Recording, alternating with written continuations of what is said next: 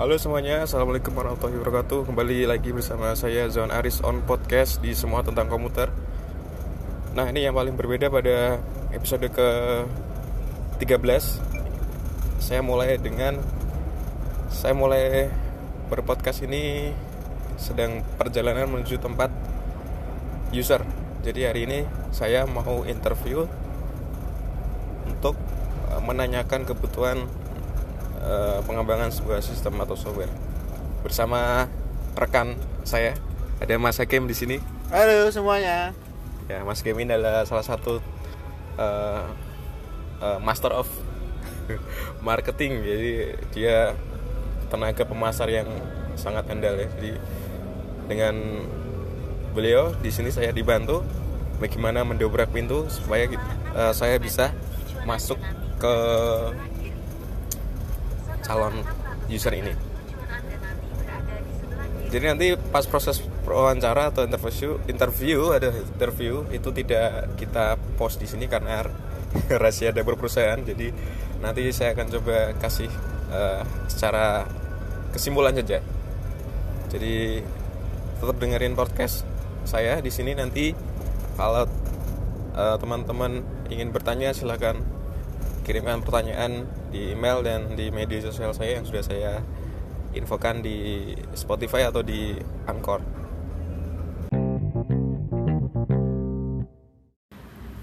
Ya, kali ini saya sudah berada di tempat perusahaan calon user dan saya ini sedang menunggu ke ruangan ruang meeting ya. Saat ini masih menunggu di ruang meeting. Kebetulan masih di luar jadi masih terdengar suara-suara uh, truk atau jalan. Oke, kita sudah mulai jalan masuk. Kita lihat nanti proses interview dengan uh, calon user ini. Ya. Yeah.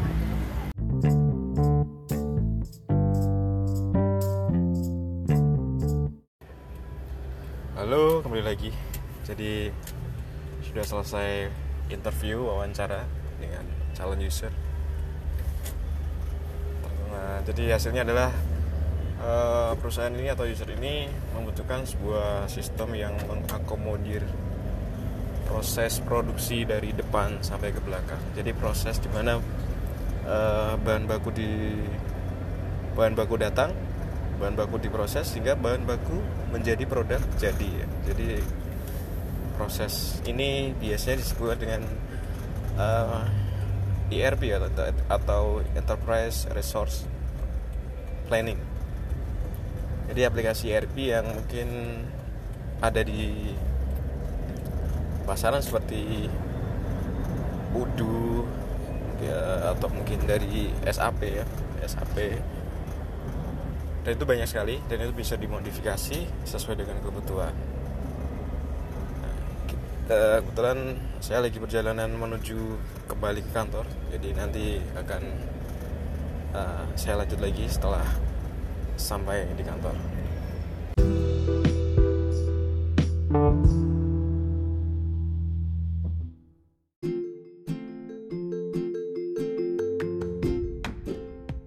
Iya, lanjut lagi bersama WD bersama saya. Jadi saat ini saya udah di kantor. Jadi uh, saya mau melanjutkan tentang tadi apa ya istilah ERP atau ERP. Jadi apa sih yang dimaksud dengan ERP? Pengertian ERP adalah suatu konsep untuk membuat perencanaan dan pengelolaan sumber daya perusahaan yang itu meliputi keuangan, mesin ya, sumber daya manusia, SDM, waktu, material dan capacity, kapasitasnya. Uh, kalau dari hmm, apa ya elemen elemennya dari enterprise resource planning ini kan terdiri tiga enterprise itu artinya perusahaan atau sebuah organisasi. Sedangkan resource adalah sumber daya. Kemudian planning itu adalah perencanaan. Jadi istilah ERP uh, setahu setahu saya ini ini apa yang saya lihat sebagai kacamata saya sebagai seorang praktisi IT ERP atau Enterprise Resource Planning ini mencerminkan suatu konsep yang e, berujung pada aktivitas perencanaan. Jadi dengan kata lain, IRP ini lebih memper, apa, memperhatikan aspek perencanaan perencanaan di depan gitu kan tapi dengan acuan definisi ERP sebenarnya yang dapat kita ketahui bahwa ERP ini uh, intinya adalah dia berfungsi sebagai alat untuk integrasi jadi untuk mengintegrasikan proses produksi proses produksi atau proses jasa ya istilahnya orang pabrik itu kan biasanya biasanya memproses sebuah barang atau sebuah jasa itu.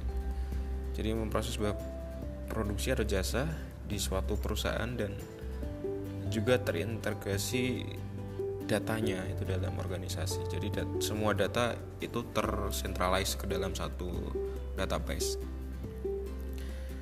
Uh, tapi banyak sekali pengertian-pengertian untuk ahli yang mungkin secara seingat saya yang saya ingat. Jadi ada beberapa ahli yang mengartikan pengertian dari ERP uh, sebagai contoh dari siapa uh, namanya?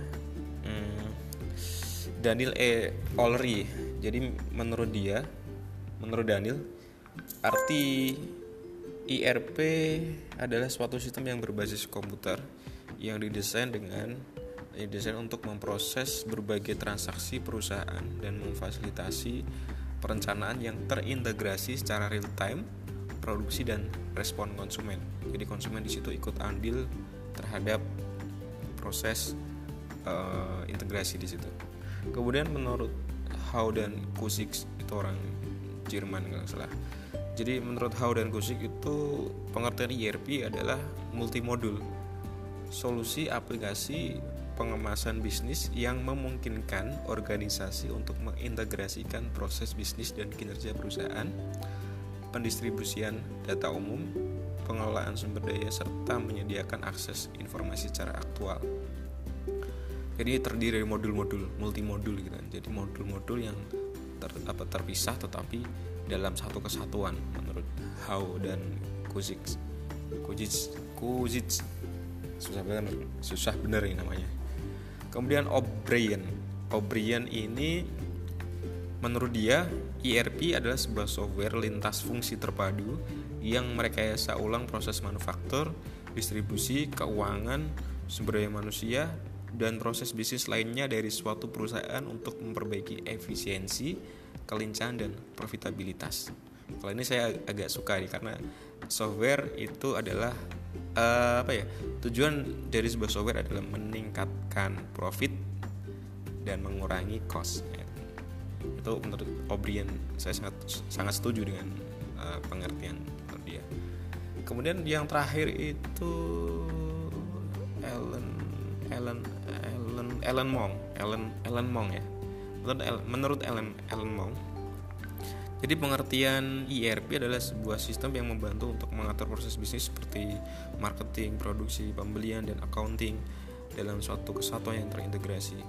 Jadi kalau saya kesimpulkan dari beberapa ahli ini, intinya adalah ERP ini adalah sebuah sistem yang memiliki beberapa modul-modul di mana modul-modul itu saling terintegrasi dan saling mensuplai dari masing-masing data yang diproses dan output dari masing-masing data itu digunakan oleh uh, bagian organisasi atau departemen organisasi itu untuk melanjutkan ke proses selanjutnya hingga dari depan sampai akhir. Jadi semuanya terdokumentasi, semuanya terekam prosesnya dan uh, yang paling menguntungkan adalah uh, manajemen di sebuah perusahaan atau organisasi itu bisa melihat uh, atau mengontrol uh, kinerja di perusahaannya. Baik itu secara SDM-nya ataupun juga secara resource atau um, resource itu sumber daya yang ada di situ. Baik itu bahan baku produksi dan lain-lain. Lalu lanjut lagi tentang manfaat ERP ya sebenarnya kalau kita mengacu pada dasar software adalah bagaimana software itu membantu manusia dalam memudahkan pekerjaan secara umum eh, manfaat dari penggunaan ERP ini untuk perusahaan itu adalah yang pertama sistem ERP akan mempermudah proses pengendalian dan pemantauan proses bisnis. Jadi selain itu ERP akan memberikan wawasan yang luas bagi pembuat keputusan itu manajemen ya dan membantunya dalam melakukan prediksi dan mengambil keputusan yang lebih baik. Jadi ERP ini akan memberikan uh, informasi kepada pemangku kepentingan ya, divisi apa decision decision maker karena dia akan berdasarkan pada data-data yang dihasilkan oleh sistem. Kemudian selain itu fungsinya adalah sebagai otomatisasi yang dimiliki oleh ERP yaitu meng, uh, eh, ERP akan menjamin aliran informasi dapat tersalurkan dengan baik. Jadi dengan begitu maka proses bisnis dapat berjalan lebih sederhana dan responsif. Jadi bisnis yang dijalankan itu dari informasi dari bagian A sampai ke Z itu semuanya tersalurkan, terdistribusi, terdistribusi. Jadi sistem ERP ini yang manfaat ketiga ini adalah sistem ERP dapat mempersatukan banyak unit dalam ekosistem perusahaan. Jadi eh, departemen-departemen itu akan disatukan dengan sebuah sistem ERP ini. Jadi dengan begitu ekosistem di perusahaan itu dapat terintegrasi dengan baik jadi saling bertukar informasi antar departemen jadi umpama contohnya kan uh, produksi mau membuat suatu barang jadi itu kan. Tetapi uh, pengen tahu kira-kira berapa berapa piece itu kan.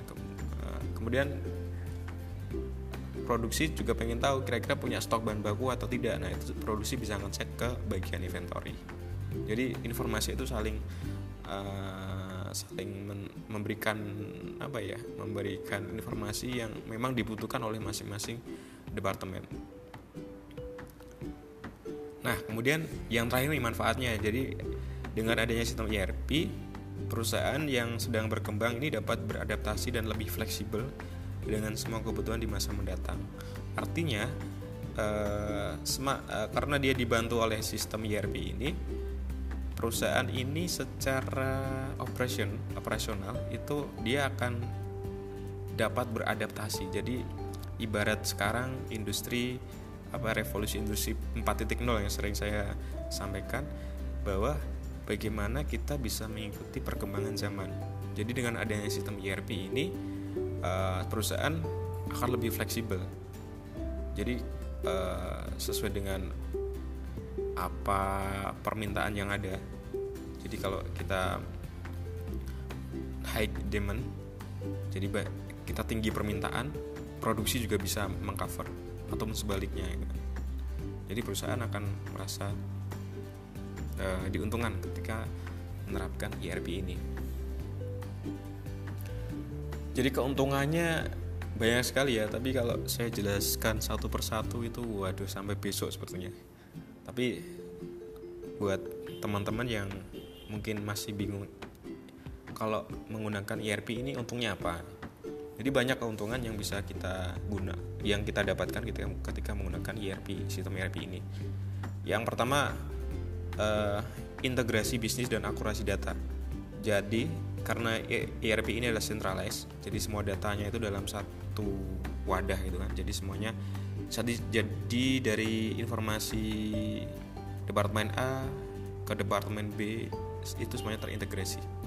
Dan datanya karena kenapa? Karena setiap data yang di input di sistem itu uh, apa tanggung jawabnya adalah masing-masing bagian atau departemen. Jadi tidak mungkin departemen keuangan harus ngentri data stok karena data stok yang tahu adalah bagian gudang seperti itu.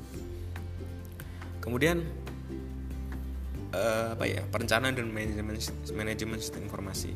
Keuntungannya dengan adanya ERP ini uh, perusahaan bisa melihat kalau umpamanya dia mau buat produk A itu kan. Dia dia bisa mengetahui kebutuhannya apa. Dia butuh berapa berapa bahan baku kemudian apa yang uh, mesin apa yang harus dipakai untuk memproduksi. Jadi bisa merencanakan kira-kira kalau menggunakan mesin ini butuh waktu berapa lama gitu. jadi bisa digunakan sebagai perencanaan nah terutama yang paling penting adalah meningkatkan efisiensi dan produktivitas. Jadi uh, misalnya kan ya proses pemesanan, pengiriman, kinerja uh, pemasok atau supplier, kemudian mungkin uh, di situ ada QA atau quality control, manajemen kas atau keuangan atau relasi penjualan. Mereka dapat bekerja secara lebih cepat dan sederhana. Jadi gak nggak bingung minta data. Oh saya minta data pemesanan dong nah datanya ambil dari mana nah, dari ini si A si B si C nah. dengan adanya si ERP ini mereka akan lebih ini ya lebih lebih cepat kerjanya karena yang dia ingin tahu datanya sudah ada semua di situ dari beberapa berbagai macam bagian di situ. Nah, yang tentunya yang terakhir adalah keuntungan adalah terciptanya sebuah uh, sebuah standarisasi atau prosedur di situ. Jadi dengan ERP uh, apa ya ERP ini uh, punya standar. Jadi dengan dengan uh, eh, ERP ini proses kerja di sebuah perusahaan ini akan lebih terstruktur dan tidak tergantung pada pekerja tertentu saja. Jadi uh, karena ERP ini juga menciptakan suatu bentuk standarisasi prosedur.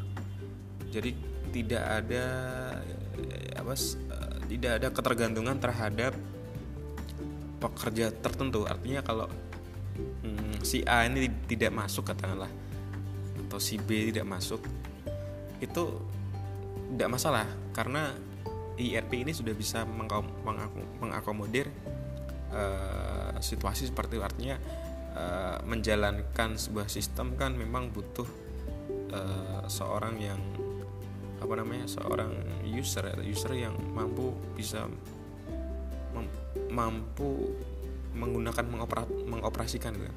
Nah di sini si user akan mempunyai hak akses atau role yang berbeda-beda dengan user yang lain. Jadi mereka punya standar masing-masing. Bagian stok ya dia akan input data stok, bagian keuangan ya keuangan. Jadi begitu. Nah, ERP ini kan terdiri dari banyak sekali modul. Dan itu modulnya kan bermacam-macam. Tapi ada umumnya ERP ini itu uh, memiliki uh, beberapa modul. Contohnya adalah uh, sebagai modul sales order processing atau modul sales ya. Jadi di situ uh, digunakan untuk mengolah data pesanan atau penjualan di situ. Kemudian di situ ada juga modul purchasing atau yang disebut dengan uh, kalau di perusahaan proses penjualan. Artinya artinya uh, di situ disediakan modul di mana bagian pembelian itu bisa entry semua data pembelian di situ. Dan itu bisa dilihat oleh semua bagian yang memang itu membutuhkan informasi forecastingnya kemudian modul production planning artinya di situ tersediakan tersedia modul di mana uh, bagian produksi itu bisa mencatat semua eh, data-data yang dilakukan atau kegiatan produksi itu bisa tercatat semua. Misalkan kita butuh mengoptimalkan kapasitas produksi, kita bisa melihat sebenarnya loading capacity atau kapasitas mesin yang diproduksi itu uh, saat ini ada berapa sih? Nah, kita bisa lihat di situ. Kemudian bahan baku produksi bisa melihat di situ. Dan apalagi ya? Financial jadi fin finan apa ya? Financial dan accounting.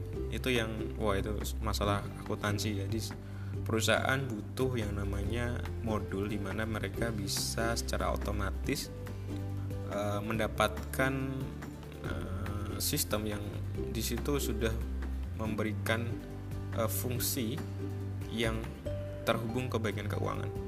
Jadi akuntansi itu kan kalau di ilmu akuntansi banyak sekali uh, apa namanya menghitung menghitung keuangan ya banyak sekali akun-akun di situ ya sehingga kalau sisi akuntansi ini salah memasukkan data keuangan akibatnya kan uh, fatal karena di situ terjadi min minus atau tidak balance istilahnya gitu ya. Karena tujuan dari perusahaan uh, apa ya kok tujuan? Bukan tujuan siapa? Nilai uh, kesehatan dari sebuah perusahaan itu dinilai dari financial and accounting. Kalau akuntan keuangannya sehat perusahaannya juga sehat. Itu berdampak ke semuanya. Kemudian yang terakhir adalah modul human resource modul human resource itu lebih banyak uh, modul ini digunakan untuk mengelola sumber daya manusia atau uh, karyawan ya dari mulai rekrutmen kemudian informasi gaji, absensi, kemudian evaluasi kinerja hingga promosi itu dilakukan di modul resource. Jadi hari ini cukup sampai di sini menurut saya untuk penjelasan tentang ERP. Jadi di di podcast saya kali ini uh, cukup menarik karena saya belum pernah mengulas tentang ERP ini ya. Jadi terima kasih sudah mendengarkan uh, podcast saya hari ini. Apabila teman-teman atau Anda atau Bapak, Ibu ya, Kakak dan Mbak-mbak, Mas-mas mau bertanya tentang JRP kepada saya, silahkan saja kirimkan email di zonaris@gmail.com atau bisa kirim DM di Instagram saya @zonaris atau mengunjungi website saya di zonarispribadi.com. Jadi sekian dulu. Terima kasih. Wassalamualaikum warahmatullahi wabarakatuh.